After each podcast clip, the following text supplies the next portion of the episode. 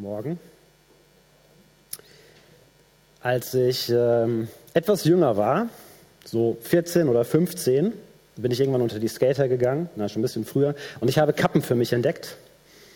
Und ähm, die habe ich auch im Gottesdienst angezogen. Und das hat zu etwas mh, hm, Widerstand geführt tatsächlich. Besonders die ältere Generation, die sagte, nee, das kannst du nicht bringen. Also das ist total respektlos, was du da machst. Und ähm, ich als diskussionsfreudiger Mensch habe mich mal so ein bisschen auseinandergesetzt mit der Bibel und so und habe dann irgendwann festgestellt, nö, kann ich nicht so sehen. Und ich habe provokativ meine Kappe weiter angezogen im Gottesdienst. Ähm, ich habe gelernt, man muss nicht provozieren, deswegen ziehe ich sie jetzt auch ab. Aber was ist richtig und was ist falsch? Das ist ja die Frage, die da mit einhergeht. Was ist richtig, was ist falsch? Was darf man denn, was darf man denn nicht als Christ? Ja, das sind ja Fragen, die begegnen uns vermutlich Tag für Tag. Fragen, die wir auch immer wieder aufs Neue beantworten müssen. Ja, wir merken, manche Antworten von früher greifen vielleicht nicht mehr so richtig. Und unser Gewissen hat viel mit diesen Fragen zu tun. Und wir haben in dieser Predigtreihe ja schon festgestellt, kann man den Monitor anschalten hier unten? Da. Steuerung? Okay. Gut. Ähm, wir haben festgestellt, das Gewissen ist dein Sinn für das, was du glaubst, was richtig und was falsch ist. Und ich sage jetzt einfach mal, für uns als Christen ist das ja etwas, was wir wollen. Ja, wir wollen ja unserem Vater im Himmel gefallen. Wir wollen das tun, was er gut findet. Wir wollen nicht mit voller Absicht so leben, wie Jesus sich das nicht vorgestellt hat. Wir haben uns ja aus guten Gründen für ihn entschieden. Nur ist es nicht immer so ganz einfach herauszufinden, was denn Jesus jetzt gut und richtig findet. Und es ist klar, die Bibel, haben wir auch schon drüber gesprochen, die ist uns eine große Hilfe. Ja, da finden wir schon ganz viel gute Anweisungen, gute Dinge, die uns Orientierung geben. Gleichzeitig merken wir auch, da sind ganz viele Punkte, da ist die Bibel überhaupt nicht eindeutig. Und zu manchen Punkten sagt die Bibel gar nichts. Ja, Digitalisierung, wie sollen wir damit umgehen? Wie sollen wir mit dem Klimawandel umgehen? Wie sollen wir mit Serien wie Squid Game umgehen? Sollen wir die gucken als Christen oder nicht? Gibt es ja ganz, ganz viele Fragen, die man weiterdenken kann. Und auch wenn wir so manche theologischen Fragen stellen, dann merken wir, da ist nicht immer alles so klar. Vieles ist nicht so klar, wie wir uns das wünschen. Und die Frage ist, wie finden wir jetzt raus, was ist denn richtig, was ist falsch? Oder wie gehen wir zumindest damit um? Und wir haben festgestellt, unser Gewissen kann uns dabei eine sehr gute Hilfe sein. Das kann uns dabei helfen, festzustellen, was ist richtig, was ist falsch. Es ist ein guter Begleiter. Und deswegen tun wir gut daran, auf unser Gewissen zu hören. Wir haben aber auch festgestellt, unser Gewissen ist nicht immer ganz richtig. Es liegt nicht immer richtig, ist nicht perfekt. Das braucht Kalibrierung. Manche Dinge sind einfach im Off. Und das kann problematisch werden für uns selbst, aber auch für den Umgang unter Christen miteinander. Und darum soll es heute gehen, dass unser Gewissen zu einem Begleiter werden kann, der einem Miteinander im Weg steht. Das wird in dem Brief, den Paulus an die Römer schreibt, sehr deutlich, und zwar im 14. Kapitel. Das werden wir uns heute Morgen auszugsweise anschauen. Also ich lese nicht das ganze Kapitel vor, könnt ihr zu Hause lesen. Aber da finden wir folgendes Problem, dass die Christen in Rom sich nicht einig waren. Ja, die sind aneinander geraten und die streiten so richtig über unterschiedliche Meinungen. Der eine glaubt, er darf einfach alles essen, aber wer unsicher ist, beschränkt sich darauf, Gemüse zu essen. Die Frage war, darf man als Christ Fleisch essen oder sollte man es lieber vermeiden, weil man nicht genau wusste, von welchen Tieren das Fleisch stammte und wo diese und wie diese Tiere geschlachtet worden waren. Das, der Hintergrund war das jüdische Gesetz, also das Alte Testament, also das, was für die Christen damals Wort Gottes war. Für gläubige Juden war klar, unreines Fleisch darf nicht gegessen werden. Das Fleisch durfte nur von bestimmten Tieren sein und diese Tiere durften auch nur in einer bestimmten Art und Weise geschlachtet werden und zubereitet werden, so wie das in der Tora vorgeschrieben war.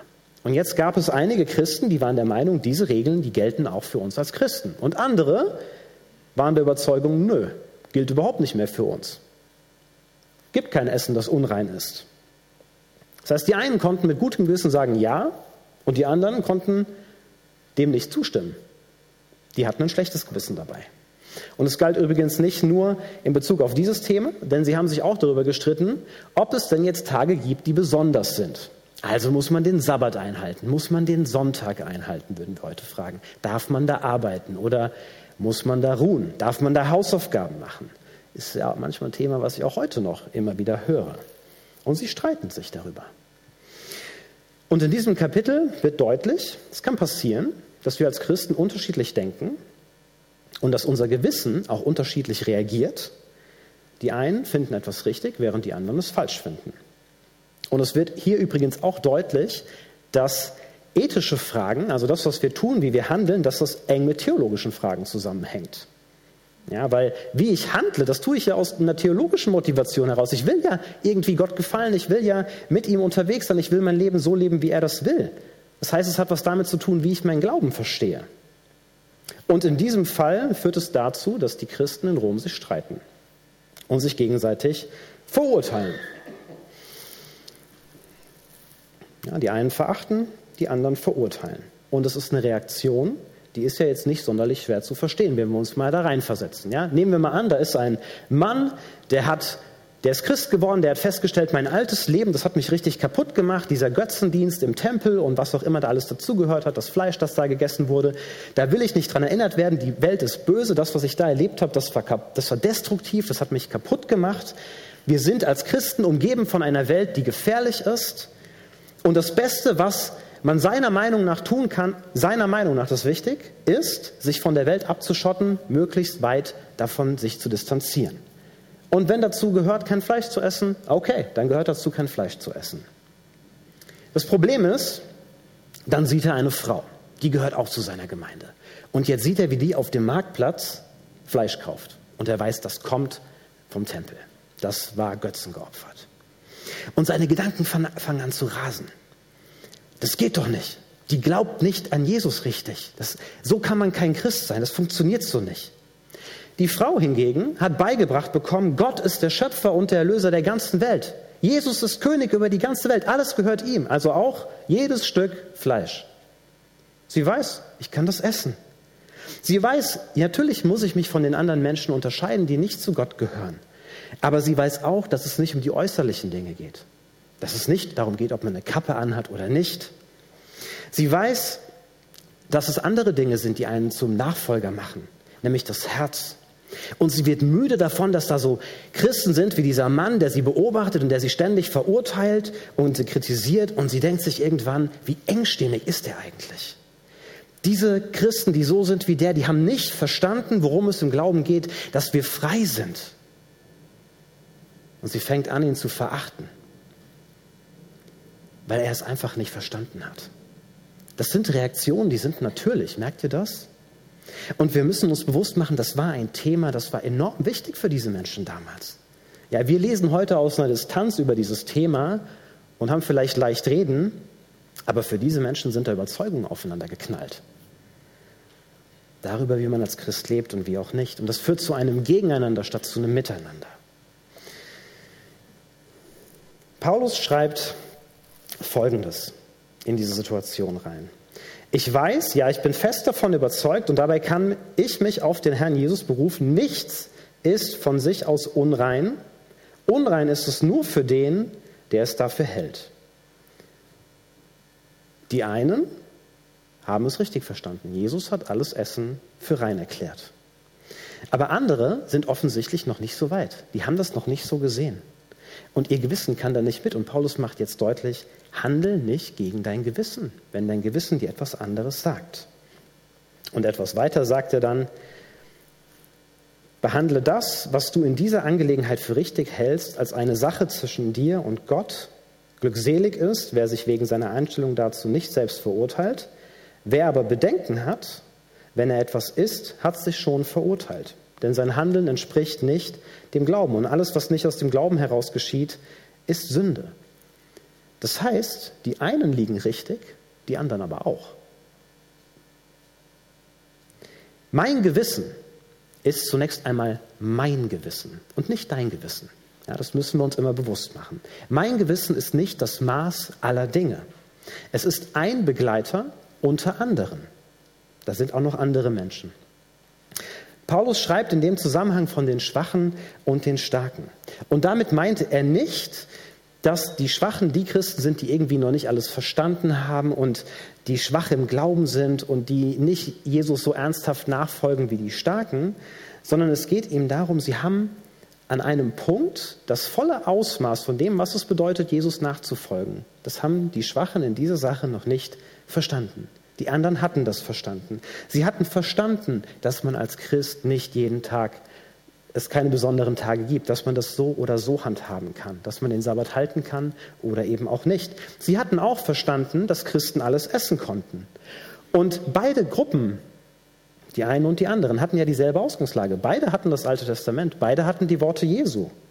Das heißt, offensichtlich können manche Fragen von dem einen ganz klar mit einem Ja beantwortet werden und von einem anderen ganz klar mit Nein.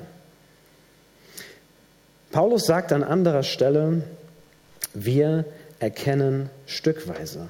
Jetzt erkenne ich nur Bruchstücke, aber dann, wenn Jesus wiederkommt, wenn wir bei ihm sein werden, dann werde ich vollständig erkennen. Manches haben wir erkannt und dafür haben andere Dinge erkannt, die ich noch nicht erkannt habe.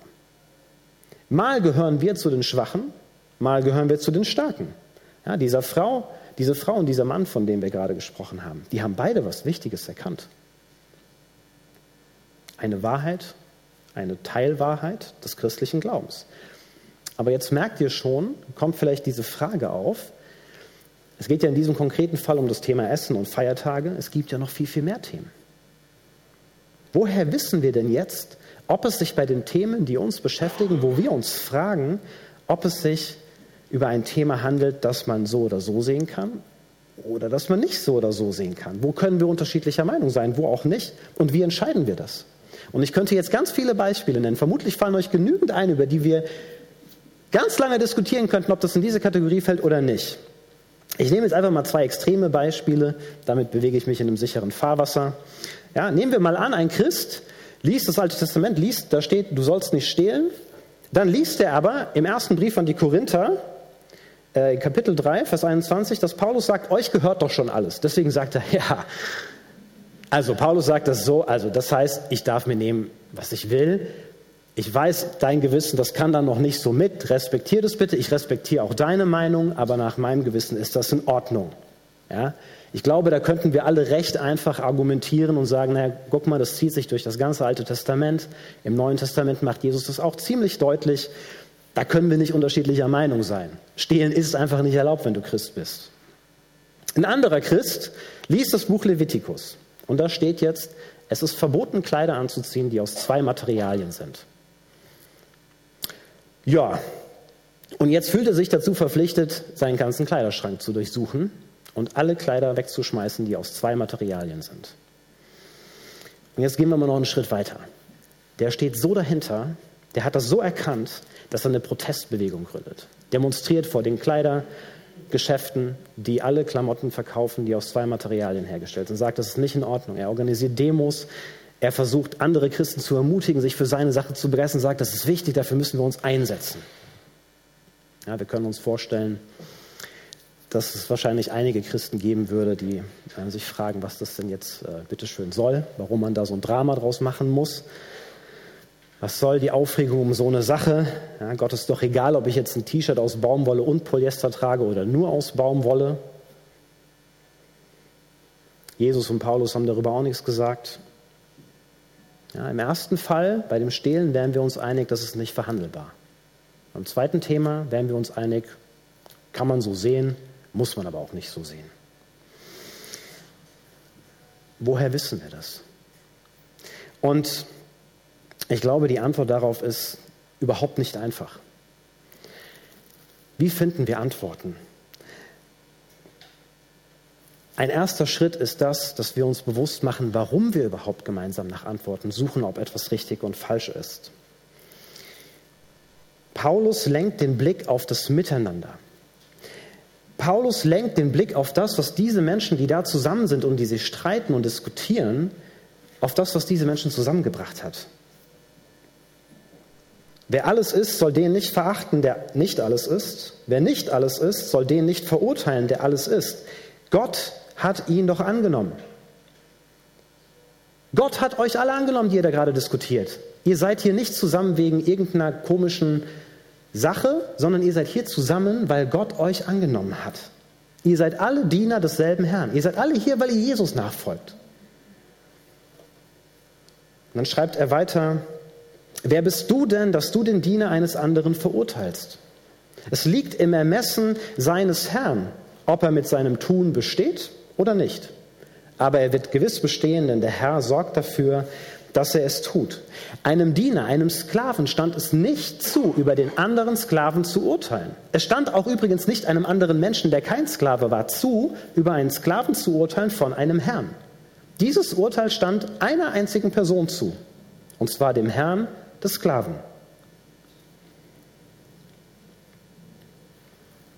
Dann schreibt Paulus weiter, wir werden doch alle vor dem Richterstuhl Gottes stehen. So wird jeder von uns vor Gott Rechenschaft über sich selbst geben müssen. Das ist das, was über allem drüber steht, über all diesen Diskussionen. Es gibt einen Herrn und der Herr wird am Ende das Urteil fällen. Alleine vor diesem Herrn müssen wir, jeder von uns, der hier sitzt, mal Rechenschaft abgeben darüber, warum er entschieden hat, was richtig und falsch ist oder auch nicht. Und er ist auch der Einzige, der uns rechtfertigt.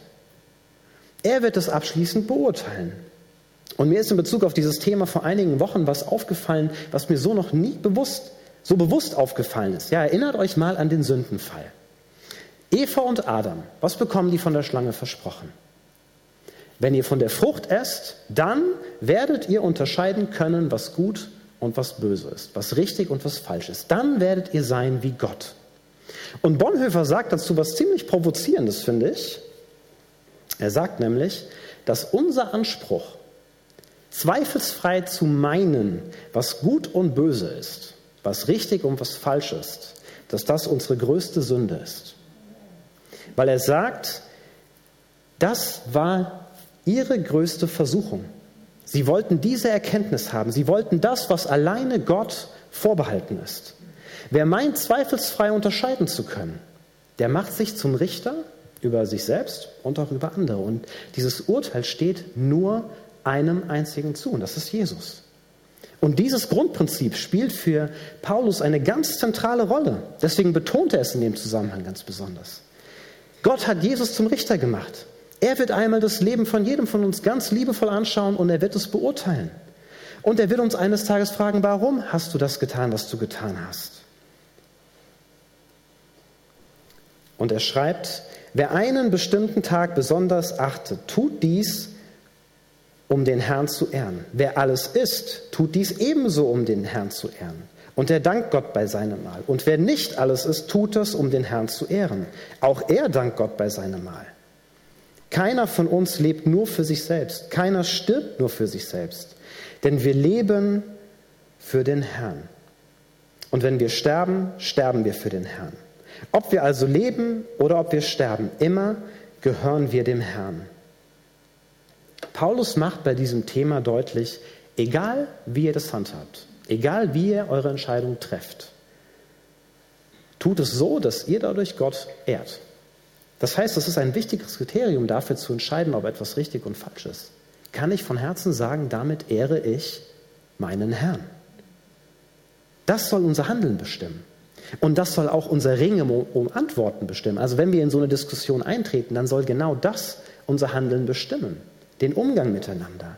Den anderen zu verurteilen, den anderen zu verachten, das macht Gott sicherlich nicht Ehre. Ja, meine Meinung zum Thema Kappe anziehen im Gottesdienst, ja, die war richtig, bin ich immer noch von überzeugt. Aber mein Umgang damit, der hat Gott keine Ehre gemacht. Da bin ich mir zumindest ziemlich sicher. Wie sollen wir miteinander umgehen? Ich denke, in diesem Text wird deutlich eine sehr demütige Haltung, eine liebevolle Haltung, so dass es Frieden fördert. Paulus schreibt es in den Versen so. Beim Reich Gottes geht es nicht um Essen und Trinken, es geht um Gerechtigkeit, Frieden und Freude, die der Heilige Geist schenkt. Wer Christus auf, auf diese Weise dient, der findet Gottes Wohlgefallen und Achtung bei den Menschen. Das, was dem Frieden dient und uns als Gemeinde aufbaut. Das ist es, wofür wir uns einsetzen wollen. Wie können wir also auf dieser Basis miteinander Antworten finden? Ich denke, die einzige Möglichkeit, Antworten zu finden auf diese Fragen, die uns ja auch zu Recht beschäftigen, ist gemeinsam die Bibel durchzugehen, sorgfältig, Fall für Fall zu studieren, was steht da, warum steht es da, und zwar gemeinsam, nicht alleine. Ja, Gott hat uns in eine Gemeinschaft gestellt. Jeder von uns erkennt stückweise und das heißt, gemeinsam erkennen wir mehr. Das ist ja das, was bei den Römern letztlich auch passiert.